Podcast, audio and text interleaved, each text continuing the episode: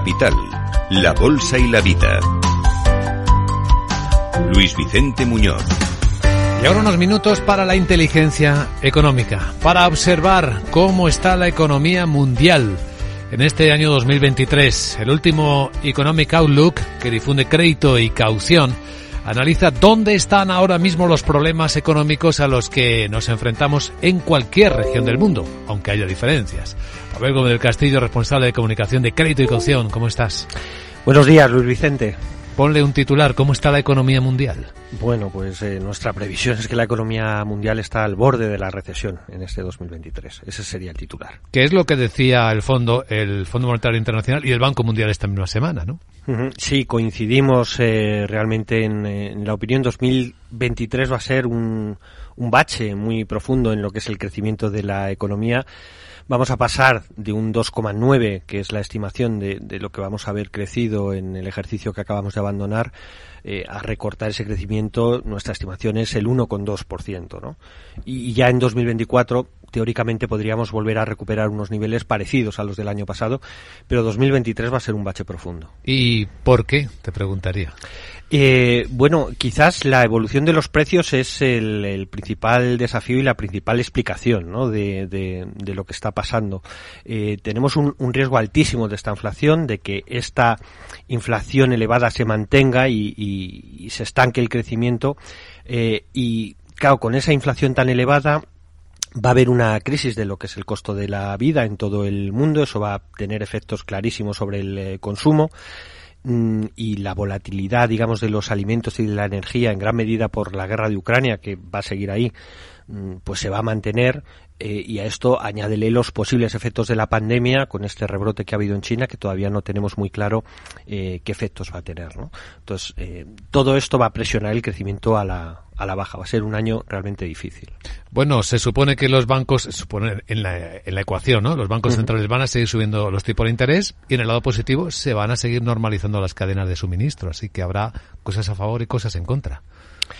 No, sin duda. Digamos, estamos tratando de, de, normalizar una salida a las situaciones que hemos estado viviendo, pero eh, la reflexión ¿no? es que eh, al final el, eh, el, sacrificio lo vamos a tener que hacer sobre todo en las tasas de crecimiento. Sí. Eh, con una eh, con una peculiaridad que eh, va a afectar tanto a los mercados emergentes como a los eh, mercados avanzados. Eh, los mercados emergentes van a tener serios problemas este año, en gran medida por esto que estás apuntando tú, es decir, este cambio en la política monetaria. Piensa que los emergentes salen de la pandemia con una deuda pública muy elevada, eh, y por otro lado, claro, tienen que afrontar este incremento de los tipos de interés en, Europa y en Estados Unidos con todos los efectos que eso tiene de retirada de capital de los emergentes. ¿no? Entonces, eh, nuestra previsión es que los mercados emergentes van a crecer, que es una tasa bajísima, por debajo del 3%, en el entorno del 2,9%, y además con grandes diferencias por mercados y regiones. Es decir, Asia todavía va digamos, a ser un poco el, motor, va a crecer en el entorno del 3,8%, pero si te sales de lo que es Asia, África va a crecer por debajo del 3%, tanto lo que es la región MENA como el África subsahariana, y ya si te vas a Latinoamérica o Europa Oriental, el crecimiento va a ser prácticamente cero, ¿no? Lo cual es algo realmente inédito. Y si lo miras por países, pues tienes a China e India que van a crecer por encima del 4%, bien, pero Brasil, México, Turquía, Sudáfrica van a crecer por debajo del 1. Es algo nuevo, ¿no? Quizás sea algo nuevo y tú tienes una buena perspectiva además porque ya has leído un montón de outlooks a lo largo de los últimos años. Eh, Crédito Educación lleva muchos años elaborando este, este informe profundo además de, visión, de previsiones económicas. ¿Tenemos más incertidumbre este año 2023 de la que teníamos años anteriores?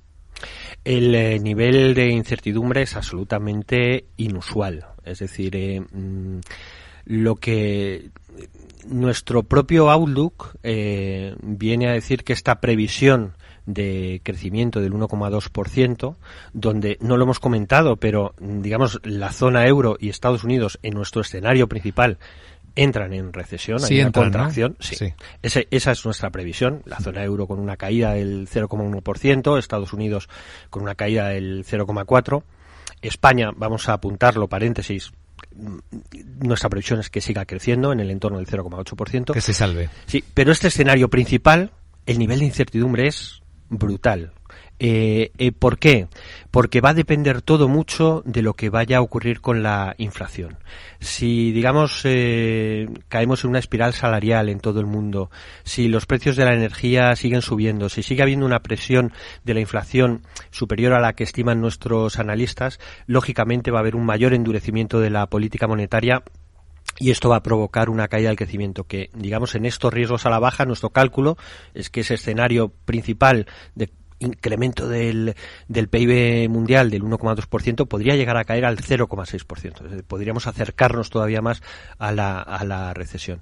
Mm, el, nivel de incertidumbre mm, eh, realmente, y esa es otra de las grandes novedades ¿no? de 2023, es, es altísimo, ¿no? porque no, no está muy claro qué va a pasar eh, con muchas de esas palancas que terminan moviendo el, el, crecimiento y la inflación. Así que solo reduciríamos este altísimo, inusual nivel de incertidumbre si tuviéramos una visión más clara de lo que esperamos pase con la inflación.